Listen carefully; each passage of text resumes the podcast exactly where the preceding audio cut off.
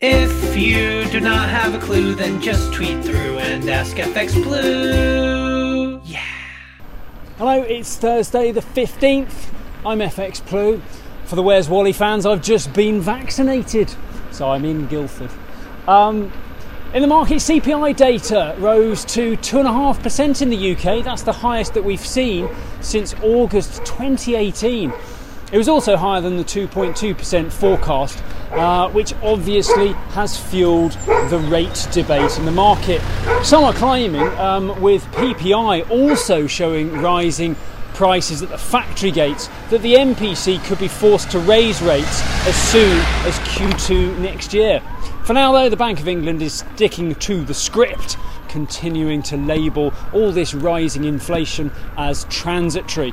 Uh, Deputy Governor Ramsden was on last night and he said inflation could even reach 4% due to the strength of the recovery and the persistent supply and demand imbalances. Um, in the market, as you'd expect, when inflation was even higher than forecast, sterling rallied. We saw 138.90 against the dollar, uh, but we couldn't hold on to those gains and we opened this morning around 138.50. Um, over in the US, Powell has been on. Uh, he's delivered another semi annual testimony. Uh, the purpose of the uh, testimony is to update Congress on the progress against the goals that they set for the Fed of maximum employment and price stability.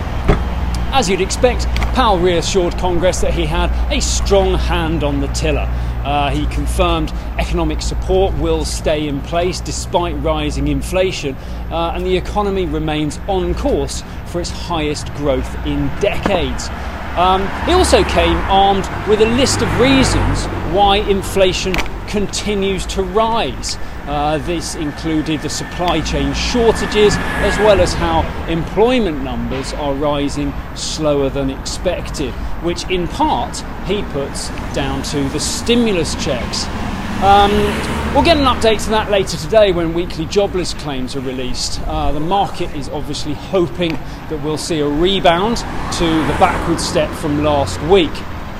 Um, ahead of that, though, the dollar index uh, retraced slightly within its current range. We fell back yesterday to around 92.35 um, as euro dollar touched um, a recent high of 118.40. Um, right, well, look, that's it from me. A bit chaotic this morning in, in Guildford town centre.